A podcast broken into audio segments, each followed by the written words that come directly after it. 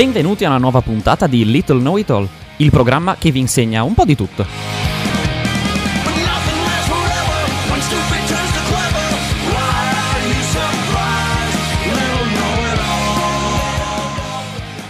Un giro dei laboratori dell'Università di Trento in 10 tappe con 10 ricercatori e 10 materie da scoprire.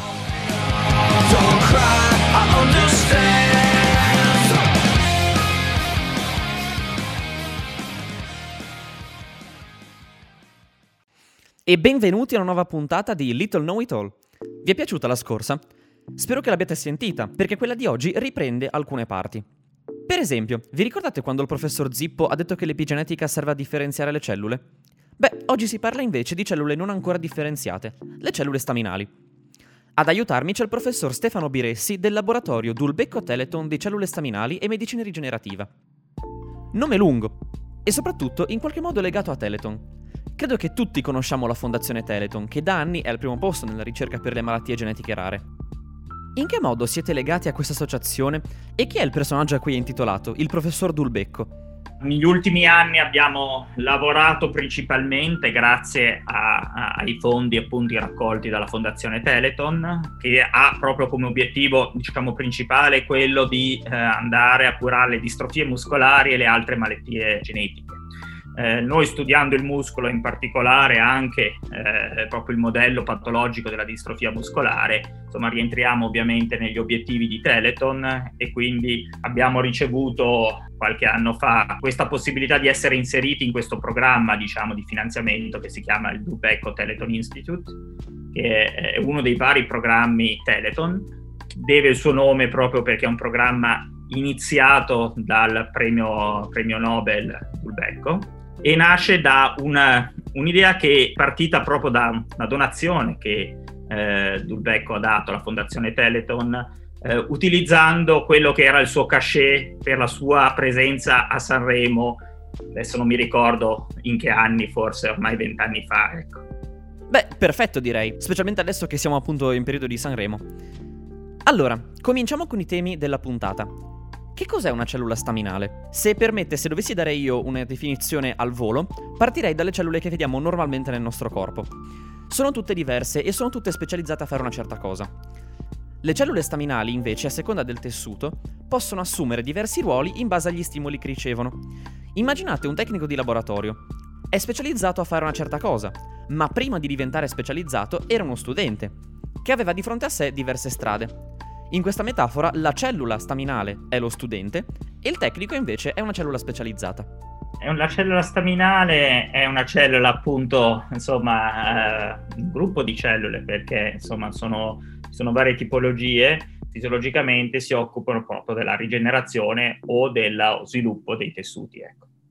Eh, quindi sono cellule che possono avere la capacità di differenziare in tessuti diversi e questa capacità può essere più o meno versatile, mh, diciamo, e tendenzialmente man mano che si va da eh, diciamo, la vita prenatale fino all'adulto si ha eh, una, questa, questa capacità di fare tessuti diversi. In molti tessuti viene persa e di- quindi le cellule diventano più specializzate nel fare certi tipi di tessuti. Può avere una cellula eh, appunto embrionale che eh, può dare origine diciamo, a tutti eh, i tessuti, insomma, eh, sia i tessuti del mesoderma, dell'endoderma del- e dell'ectoderma, oppure a, man mano si può avere una restrizione di questa eh, multipotenza e si eh, può arrivare ad avere cellule che possono dare origine soltanto ad un tessuto. Anche nell'adulto rimangono comunque cellule che hanno eh, una capacità differenziativa più ampia, so, le cellule del sistema ematopoietico per esempio.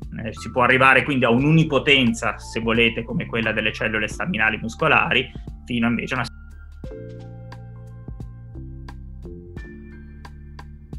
Bene, direi che con questa carrellata che ha fatto di tessuti in cui si possono trovare le cellule staminali, possiamo chiudere la prima parte della puntata e goderci una canzone. Vorrei solo fare un appunto, per quanto riguarda il tessuto ematopoietico, è quello che si trova nel midollo osseo ed è quello che, con tutte le definizioni del caso che non starò qui adesso a eh, puntualizzare, genera sia globuli rossi che globuli bianchi. Quindi, facendo Little Know It All per il sociale, ricordatevi di registrarvi sia donazione del sangue che donazione del midollo osseo, che sicuramente male non fa. Dicevamo dunque di goderci una canzone e sappiate che la puntata di oggi ruota intorno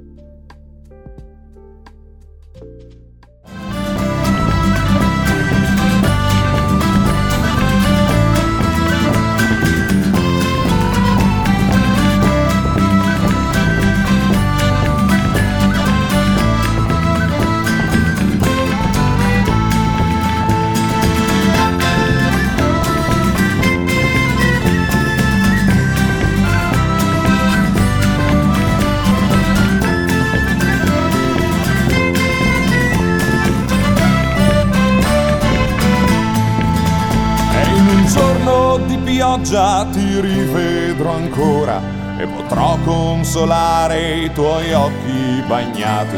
In un giorno di pioggia saremo vicini, balleremo leggeri sull'aria di rio.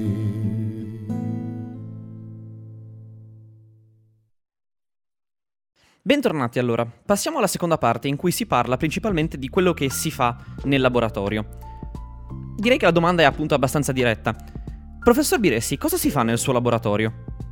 Allora, noi, insomma, avrai capito che studiamo, usiamo, insomma, studiamo le cellule staminali, usiamo come modello principale il tessuto muscolare. Prima di tutto perché il tessuto muscolare è un tessuto che è molto, eh, ha una forte capacità rigenerativa.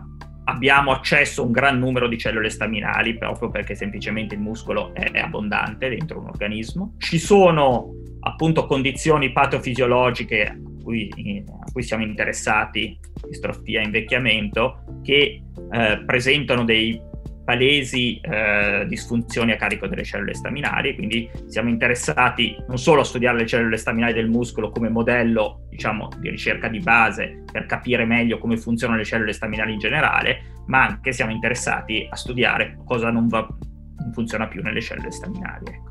Abbiamo anche dei progetti eh, che cercano di capire come l'infiammazione vada a controllare gli aspetti rigenerativi e il comportamento delle cellule staminali e questo è importante perché si sa co- che l'inf- l'infiammazione appunto è associata a moltissime condizioni patofisiologiche. Appunto, l'invecchiamento è associato a condizioni di infiammazione cronica, ma appunto anche le distrofie muscolari. E per quanto riguarda invece la vita di laboratorio, non so se ha qualche aneddoto che vuole raccontare.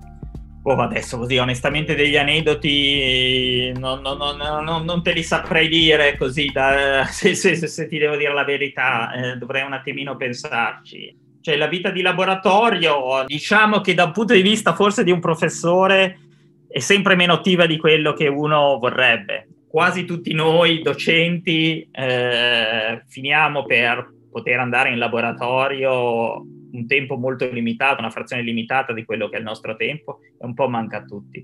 Perché in fondo nasciamo forse prima che docenti e ricercatori. E questo eh, è una cosa che in realtà i ragazzi spesso non, non- non- eh, in laboratorio non se ne rendono conto. Eh, vedono a volte un po' con invidia quello, il, il- il professore, mentre il professore vede con invidia loro. Questa è, è la realtà delle cose. Ecco con questo subentra anche, forse quello può essere un po' più eh, che fa ridere, che uno man mano che passa sempre meno tempo in laboratorio diventa anche sempre meno bravo in laboratorio, nel senso che sì. Quindi quando ti rendi conto che stai diventando PI, quando i ragazzi in laboratorio non vogliono più che tu gli aiuti a fare gli esperimenti perché pensano che li fanno meglio loro ed è vero. È davvero molto interessante il modo in cui ha effettivamente espresso questa cosa, perché comunque, eh, come sa, la radio appunto è dedicata comunque agli studenti e il modo in cui ha proprio, gesti- ha proprio parlato di- dell'ambiente di laboratorio è affascinante, se permette. Un'altra domanda abbastanza diretta. Quali sono stati i suoi più grandi successi, suoi o comunque del gruppo di laboratorio? che è difficile nell'arco di pochi anni valutare, noi siamo un laboratorio relativamente nuovo, eh, qual è diciamo il successo principale. Se lo guardiamo in termini di pubblicazioni, io direi che forse il mio successo principale è proprio eh, più in ricerca di base, la comprensione proprio eh, di meccanismi che, portato, che insomma, controllano lo sviluppo dei muscoli. Però non mi piace dire che quello è il mio successo principale, perché penso che ricerche che stiamo facendo in modo più applicato possano essere promettenti e possano portare magari a cose più importanti, forse anche più importanti in futuro. Insomma. Lo scopo della ricerca che uno fa in laboratorio, almeno della mia ricerca, sono, sono multiple. Da un punto di vista, uno vuole aumentare la conoscenza, e questa è la ricerca di base. L'altro obiettivo principale è non solo aumentare la conoscenza, ma cercare di fare ricerca che possa avere una ricaduta più diretta eh, in termini di terapie eh, e quindi insomma eh, tipo più medico. Ecco. Qual è l'elemento di successo? Nella, nella mia carriera sicuramente diciamo sono riuscito a trovare dei meccanismi importanti che controllano lo sviluppo embrionale del muscolo, mi ha portato in passato ad avere insomma, pubblicazioni importanti in quell'ambito, anche se Devo dire che in quel caso, appunto, una ricaduta terapeutica diretta poi non l'abbiamo mai vista. Insomma, magari ci sarà e non la sto vedendo, però erano più, più, erano più progetti di ricerca di base. D'altra parte, eh, magari abbiamo fatto dei passi più piccolini, ma eh, verso l'identificazione di possibili meccanismi invece patologici. E forse, insomma, quindi anche quello potrebbe essere un altro successo. Eh. Ottimo, direi che possiamo concludere qui la seconda parte e goderci un'altra canzone. Come detto appunto, eh, la puntata sarà dedicata ai Modena City Rambles, quindi adesso ci sentiamo Libera Terra dell'album Onda Libera. Guarda questa mia terra, confiscata la brutalità. Ascolta questa mia terra che chiede legalità. Terra bruciata dal sole, che testata rifiuta la sorte. Terra di su che lotta, terra strappata alla morte. Libera il sole, libera il vento, libera l'acqua che corre. Liberi il cuore, il braccio, liberamente libera terra. Libera il seme, libera i grani, frutti della resistenza. Liberi olio e vino, liberi i campi della violenza.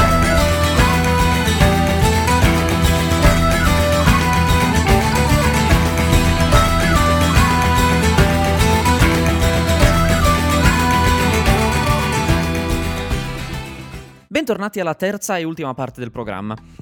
Ricordando a grandi linee quello che abbiamo fatto finora, appunto abbiamo parlato un po' di quello che fa il, labora- il, professor Biressi in laboratorio e abbiamo definito in maniera generale sia le cellule staminali che la medicina rigenerativa.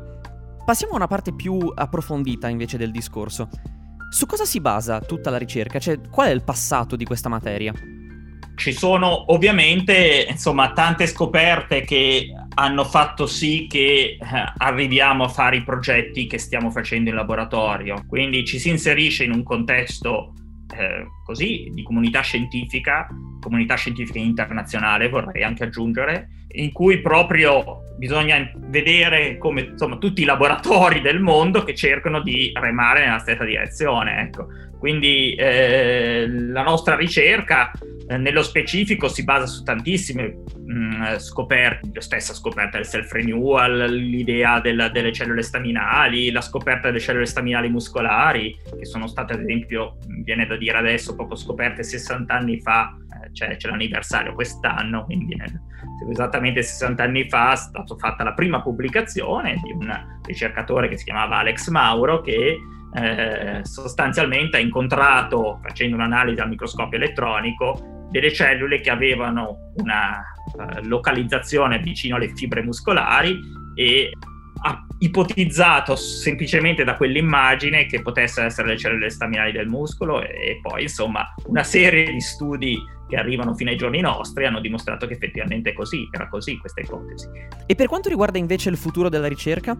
In che direzione si sta andando con questi studi? Beh, la lotta alle malattie degenerative, eh, che siano di, con una base genetica oppure, eh, so, appunto l'invecchiamento, che se vuoi appunto non è una malattia genetica, sono patologie che colpiscono molte persone, determinano un, uh, insomma, una riduzione della qualità della vita molto elevata, non solo della loro vita ma anche della vita dei loro familiari, ci sono tutte delle ricadute sulla società molto, molto pesanti. Riuscire a alleviare eh, le sofferenze delle persone che, sono, che hanno questo tipo di difficoltà è sicuramente l'obiettivo della ricerca ed è quello che insieme alla ricerca di base è uno degli obiettivi della ricerca ed è quello che ci perseguiamo, cerchiamo di perseguire, insomma, eh, ed è quello che speriamo di perseguire, nel senso che noi ogni giorno andiamo in laboratorio con l'idea di eh, fare il nostro piccolo contributo in quella direzione. E lo facciamo perché pensiamo che sia possibile, no? Ovviamente, non soltanto perché,